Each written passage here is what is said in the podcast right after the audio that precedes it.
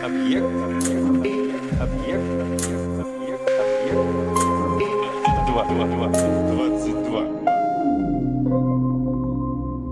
В смысле? В этой серии я попробую вам рассказать, почему Аскольдова могила есть, а Дировой могилы нет, и когда на самом деле происходило крещение Руси, а все потому, что позвонил мне друг мой Заморский и спрашивает, а где, мол, могила Рюрика? Пришлось ему полдня рассказывать, что Рюрика, скорее всего, не было, а если и был, то появился он сразу в нескольких местах, потому что есть же Рюрик из Дористада, или точнее Рерик, Рорик, имя-то одно, но, правда, Дористатский умер на три года позже, чем наш, но кто не побоится утверждать, что это один и тот же человек, или обратное, тем более, что Рерик Дористатский был изгнан из Фрисландии, это современные Нидерланды, так почему бы именно ему не прийти на Русь э, с Синиусом и Трувором, то ли верными товарищами, то ли братьями, а то ли, как утверждают, или лучше сказать, предполагают другие с домом и дружиной, мол, синий хус трувор с древнешведского переводится именно так. И вообще, варяги – это кто? Это ведь не только шведы, это и норманы, то есть норвежцы, и англы, и готы. А кроме того, если есть Аскольдова могила – в Киеве, как известно, прекраснейшее местечко. И я там был, мед, пиво пил, и все попало куда надо. А Аскольд – личность тоже полулегендарная, упоминаемая в повести временных лет. А повесть временных лет – древнейшая известная русская летопись, имеется в виду, конечно, Киевская Русь. А Киев – мать городов русских, но я, признаться, этой повести как-то не доверяю. Мало ли, что они там понаписали, особенно Нестор уже в XII веке. С одной стороны, он за правду перед Богом ответственен, а с другой и сам опирался не на свои глаза и уши, а на более древние сказания, легенды. И, в общем, вся история Руси IX-X веков – это не более чем легенды.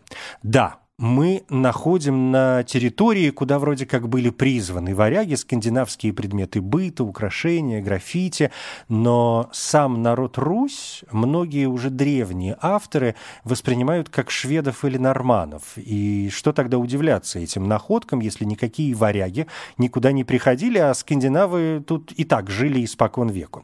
А Ломоносов и вовсе говорил, что Рюрик пришел от прусов. Читаем у него. «Варяги и Рурик, с родом своим пришедшие в Новгород, были колено славянского, говорили языком славянским, происходили из древних россов и были отнюдь не из Скандинавии, но жили на восточно-южных берегах Варяжского моря между реками Вислою и Двиною, Имени Русь в Скандинавии и на северных берегах Варяжского моря нигде не слыхано.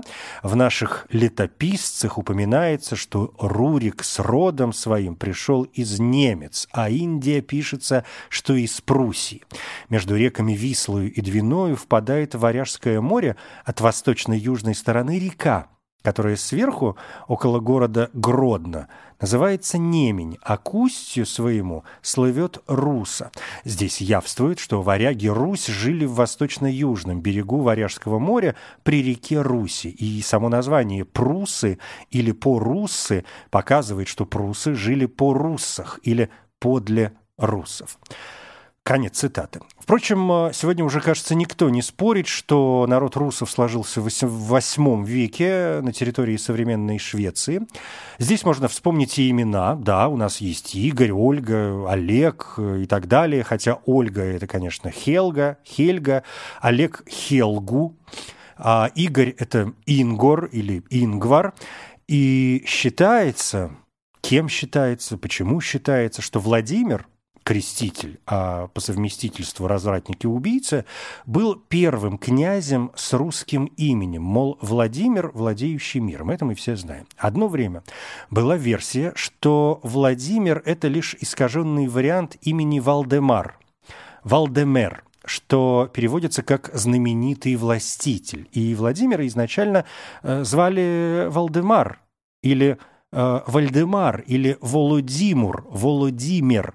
И только после насаждения христианства в качестве государственной религии из Византии 988 год Владимир I ввел церковнославянское Владимир.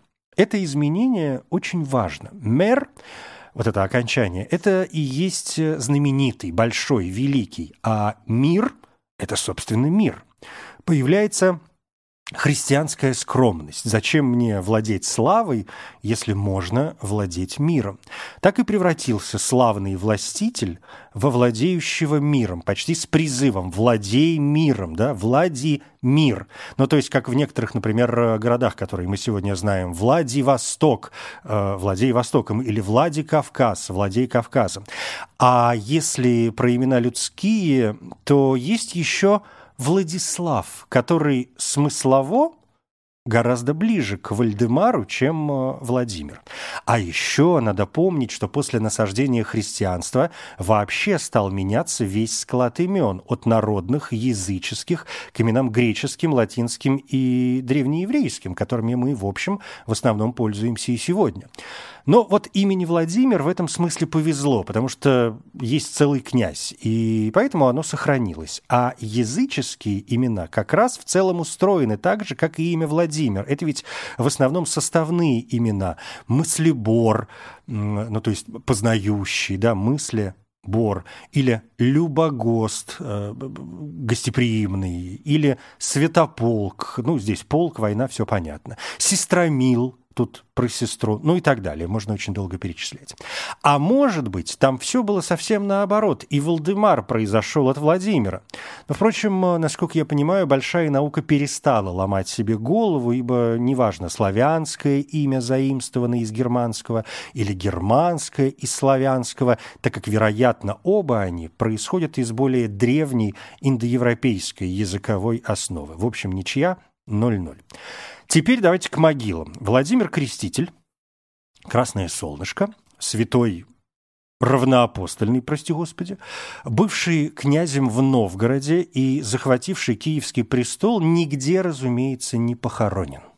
У него мощи. Попутешествовали они, конечно. Обнаружены они были в XVII веке митрополитом киевским Петром Могилой, который обрел их на руинах Десятинной церкви, или более широко ее называют Десятинная церковь Успения Пресвятой Богородицы. Это первый каменный православный храм на Руси. Он был освящен то ли в 995, то ли в 996 году.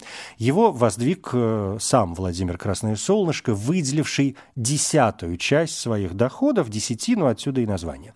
Воздвиг на месте смерти первых русских мучеников за веру э, Феодора Варяга и его сына Иоанна. Те пострадали от язычников и вот что пишет та же самая повесть временных лет. «И сказали старцы и бояре, бросим жребий на отрока и девицу. На кого падет он, того и зарежем в жертву богам. Был тогда варяг один, а двор его стоял там, где сейчас церковь Святой Богородицы, которую построил Владимир. Пришел тот варяг из греческой земли и исповедовал христианскую веру. И был у него сын, прекрасный лицом и душою. На него-то и пал жребий по зависти дьявола ибо не терпел его дьявол, имеющий власть над всеми, и этот был ему как терние в сердце, и пытался сгубить его окаянный и натравил людей. И посланные к нему, придя, сказали, «На сына дед твоего пал жребий, избрали его себе боги, так принесем же жертву богам». И сказал варяг, «Не боги это, а дерево. Нынче есть, а завтра сгниет». Не едят они, не пьют, не говорят, но сделаны руками из дерева. Ну, понимаете, да, речь идет о, как это называется, об этих изваяниях, да, вот этих э, фигурах божеств, которых вырезали действительно э, из дерева. Дальше. Значит, сделаны они руками из дерева. Бог же один. Ему служат греки и поклоняются. Сотворил он небо и землю, и звезды, и луну, и солнце, и человека, и предназначил его жить на земле. А эти боги что сделали? Сами они сделаны. Не дам сына своего беса.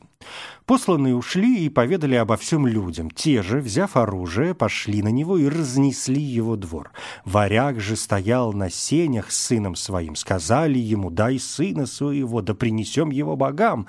Он же ответил, если боги они, то пусть пошлют одного из богов и возьмут моего сына. А вы-то Зачем совершаете им требы?» И кликнули, и подсекли под ними сени, и так их убили. И не ведает никто, где их положили. И вот Петр Могила, а Десятинная церковь была разрушена в XIII веке стараниями хана Батыя, а до этого ее разграбили войска князя Мстислава Андреевича, а потом еще и войска Рюрика Ростиславича, это другой Рюрик. И могила э, Петр служит службу в небольшой деревянной церковке на месте или рядом с павшим храмом. Потом решает пройтись, прогуляться, осмотреть руины э, десятинный, приложиться дланью, испытать силу, энергию. И вдруг он обнаруживает какую-то яму, углубление, дает указание его раскопать, а ну как там что интересное, и обнаруживает два саркофага, по его мнению, принадлежащие князю Владимиру и его жене Анне. Об Анне я скажу немножко позже. Но это одна версия. По другой, останки двух человек находились в одном саркофаге, а на серебряной с позолотой табличке говорилось, что тут покоится князь Владимир, нареченный при крещении Василием, и его жена, византийская принцесса Анна. Тут конечно, и началось. Чудесное обретение мощей. Челюсть от черепа Владимира отправлена в Москву царю Михаилу Федоровичу.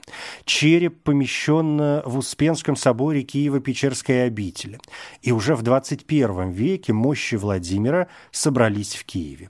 А, Петр Могила хотел восстановить десятинную, но не успел, умер. В XIX веке все, что осталось, снесли, чтобы построить новый храм, и тогда обнаружили гробницу со скелетом без головы и правой руки, и посчитали, что это, вероятно, останки князя Владимира.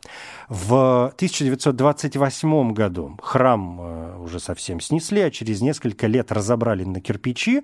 Сохранился, правда, фундамент около знаменитой Андреевской церкви в Киеве. Что до останков Владимира, они хранятся в Киеве и в Москве, но правда ли это его останки, мы, конечно, не знаем.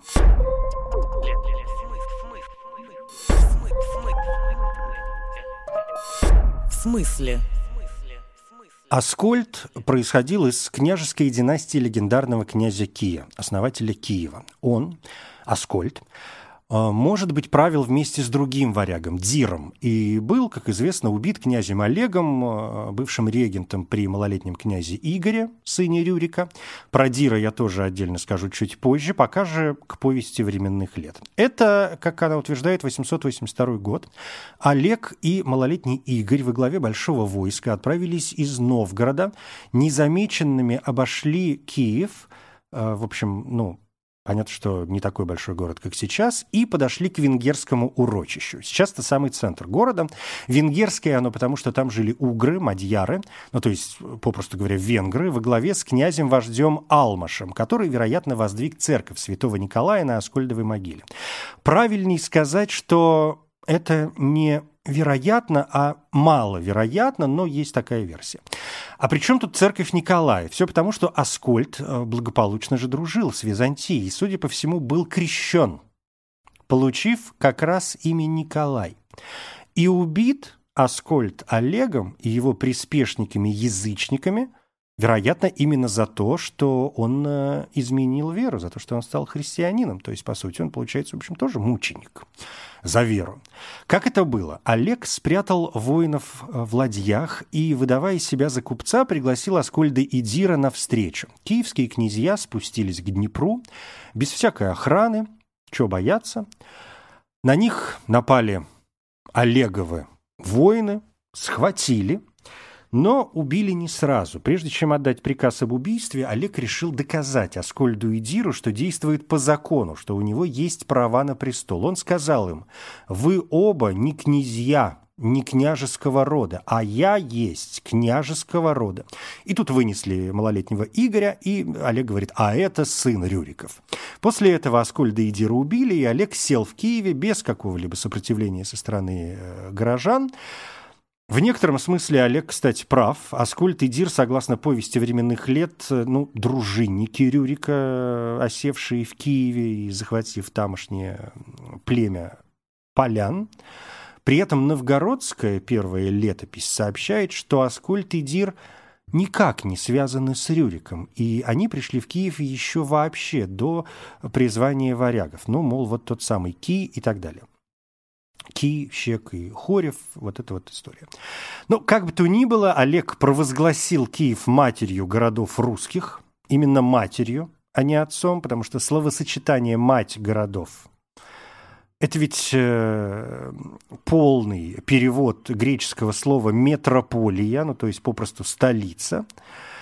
И вот так случился в Киеве насильственный захват власти и установление новой династии Рюриковичей.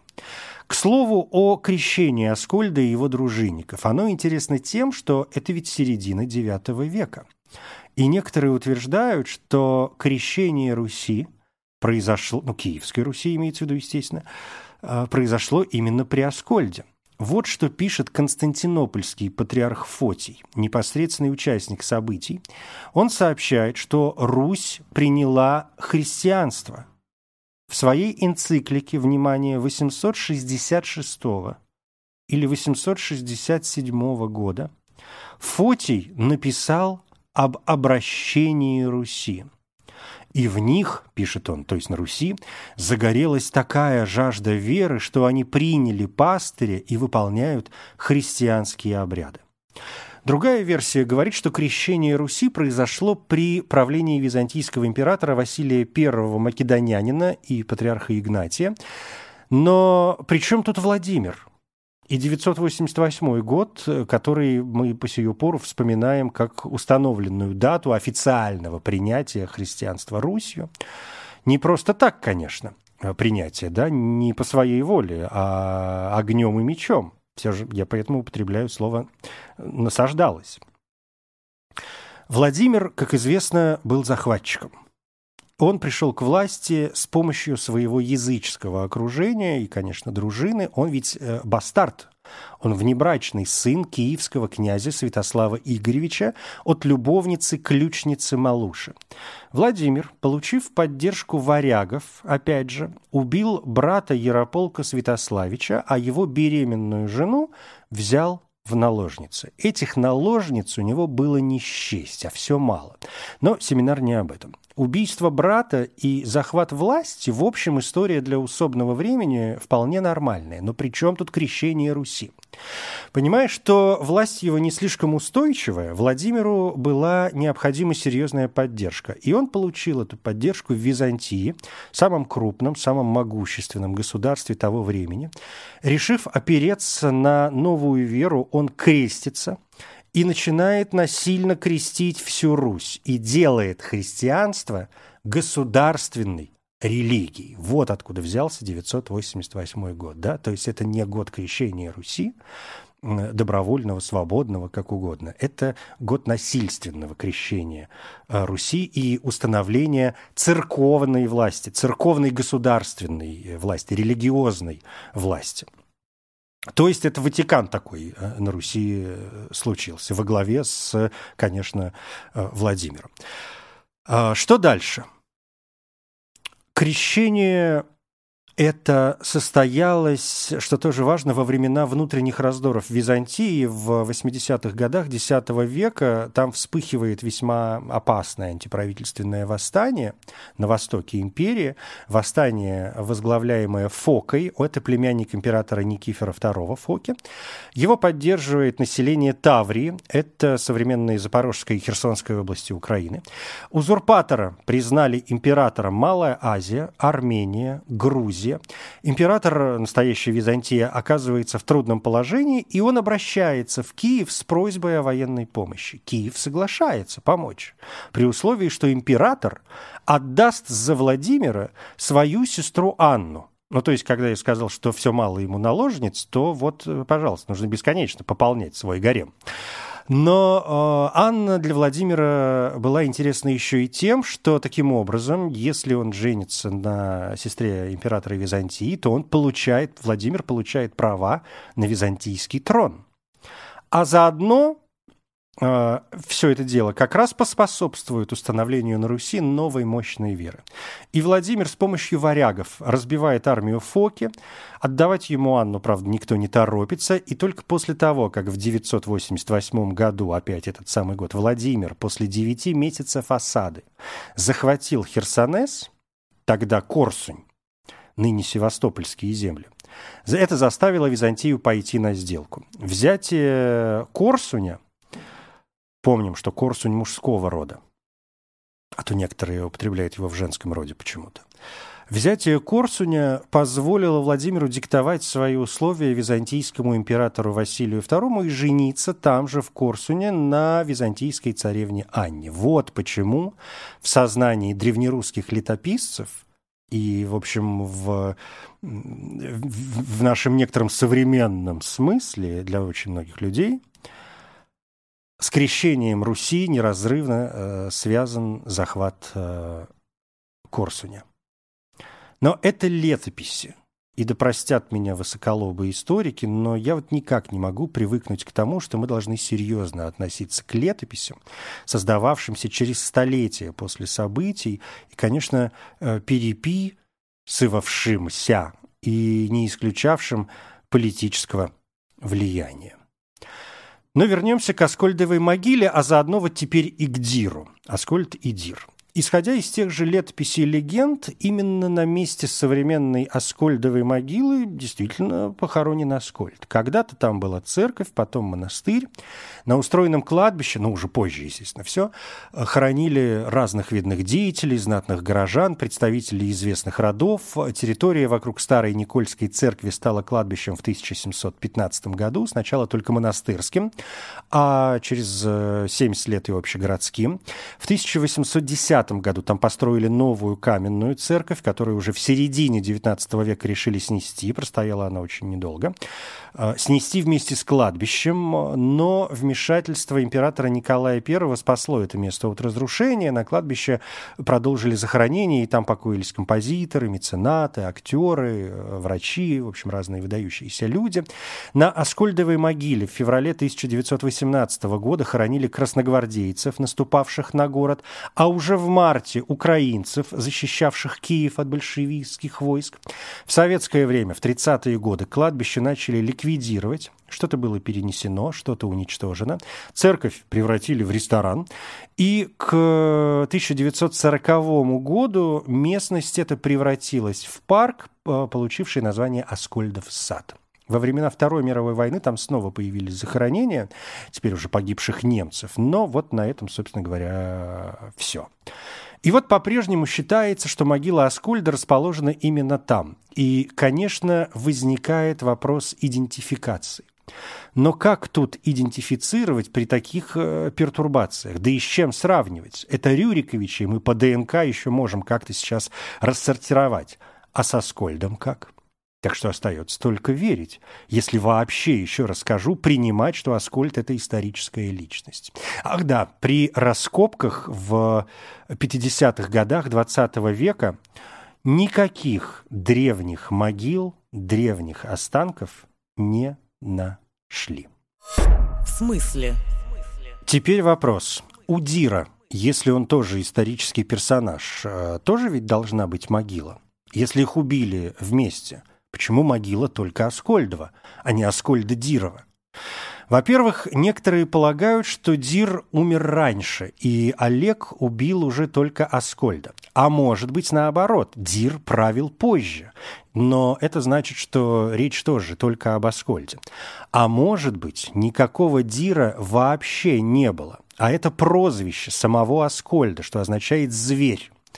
Но это уже поди разбери. Записи появляются только через полтора-два века и в основном повторяют подобные истории, популярные по всей Европе.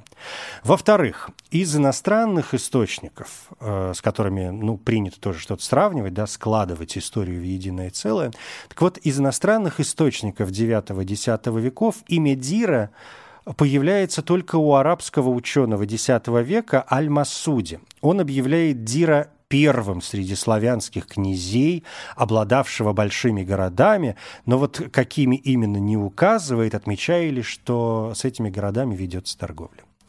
В-третьих, могила у Дира тоже есть. Правда, менее известная.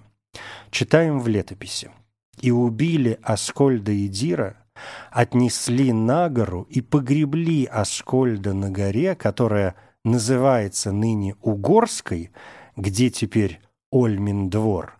На той могиле Ольма поставил церковь святого Николы, а Дирова могила за церковью святой Ирины. Ольма – это уже упоминаемый Альмаш, князь Мадьер. А церковь святой Ирины, она была построена в XI веке, так что где там Дир похоронен, совершенно непонятно. Тем более, что при монгольском нашествии в 1240 году церковь была разрушена, и некоторое время сохранялся только памятный столб, столб Святой Ирины. Но в 30-е годы 20 века и этот столб уничтожили, э, сказали, что, мол, он мешает движению транспорта. Останки Остатки фундамента церкви сейчас можно найти в Киеве. Они находятся под Владимирской улицей, ну, собственно, рядом с Ирининской улицей. Так что будете в тех местах, можете туда прогуляться. А уж если святая Ирина не сохранилась, то Дирова могила и подавно. И наш вопрос, почему Аскольд и Дир похоронены в разных местах, остается без ответа. Я могу лишь предположить, что если, окей, принять историчность фигур, это тоже может быть связано с религией. Одного похоронили по христианскому обряду в соответствующих землях, а другого, другого по языческому обряду. Ну, то есть, если Аскольд принял христианство, его как раз могли хоронить по э, христианскому обряду. Ну, вдруг, ну, черт его знает. Не будем здесь забывать, не могу об этом не сказать, я весьма милой опере Алексея Верстовского «Аскольдова могила» по произведению Михаила Загоскина. Это, пожалуй, самая известная опера до Глинкинского периода. Такая вершина и конец русской оперной музыки до преобразований Глинки, из которых, собственно, началась уже русская национальная опера. Аскольдову могилу Верстовского при всех ее достоинствах, конечно, не следует понимать исторически, даже время действия там перенесено в период период правления князя Святослава Игоревича, тогда как в романе это Владимир Красносолнышко, но на сцене нельзя изображать причисленных к лику святых, и, конечно, пришлось выкручиваться. Аскольдова могила, потому что действие в опере происходит, собственно, около Аскольдовой могилы, и один из героев, неизвестный, предлагает другому, Всеславу, заговор с целью занять престол и отомстить за его предка, мол, Всеслав – потомок Аскольда. Очень хорошее произведение. Жаль, что сейчас э, Аскольдова могила почти не исполняется, но хватит об этом. Так а что же Рюрик? Если он реальная фигура, то, скорее всего, он умер в 879 году. Правда, вернусь к началу, где его фигура реальна. Там, где он э, Рюрик из Дорестада, вот этот Рорик Фрисландский, или по Ломоносову выходец из Прусов? Или, может быть, он варяг, правивший Финляндией и женившийся на дочери князя ельменских славян Гостомысла, с именем которого и связывают призвание варягов, несмотря на то, что в летописях его имя появляется только в XV веке.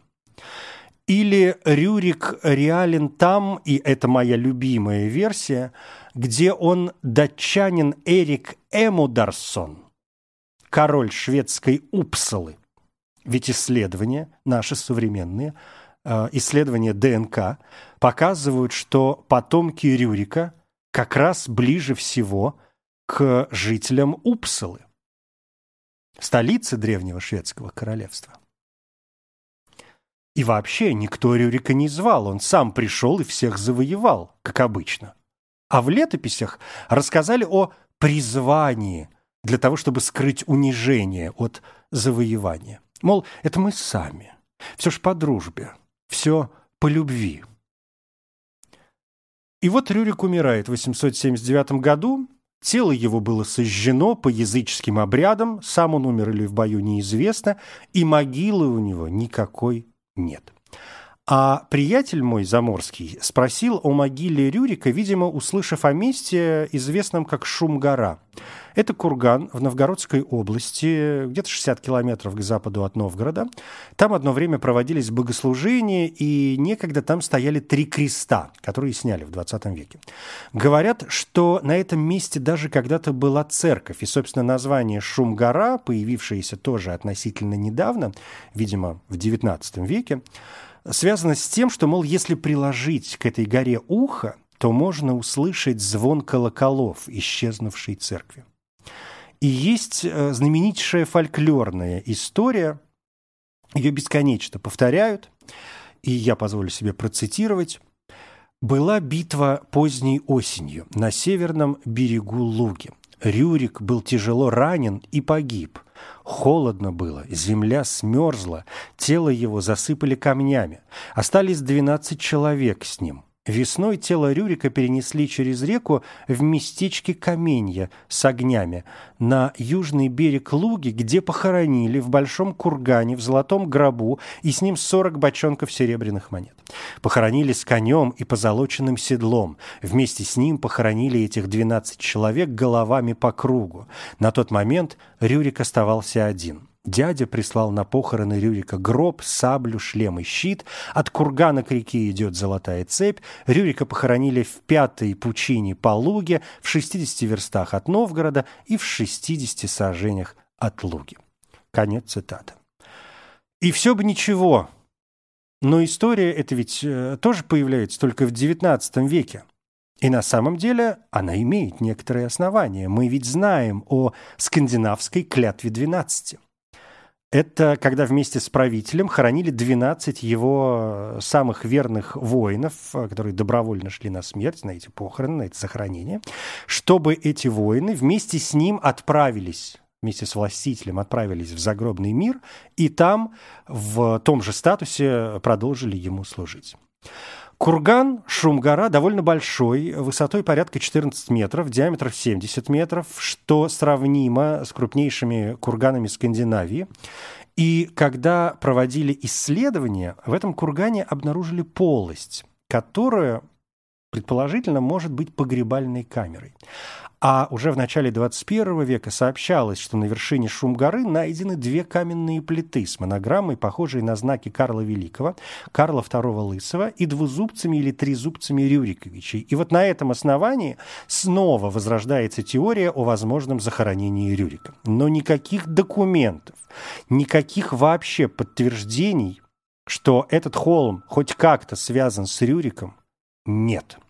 Добраться до этой камеры можно только разрушив сам курган.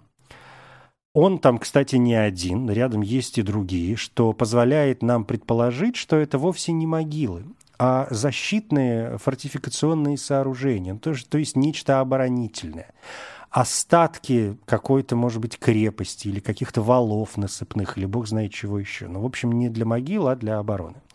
Местные жители уверяют, что вокруг шум горы снуют привидения что трогать курган нельзя, иначе быть беде.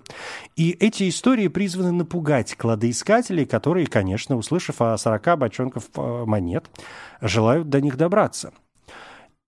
Плюс легенды о Шум-горе очень на руку местным. Туристы, исследователи, популярность, все туда ломятся и все такое. Но все, что мы знаем сегодня, это что Шум-гора, которая официально вроде как называется Передольская сопка, иногда ее называют Крестовая сопка, иногда просто Большая сопка или Вилья гора, много у нее названий, это искусственная, да, это искусственная насыпь. Да, это где-то 9-11 век.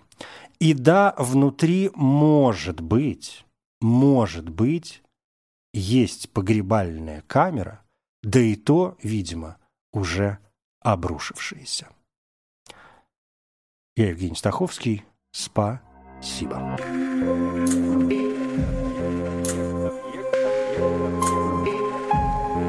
Объект 22.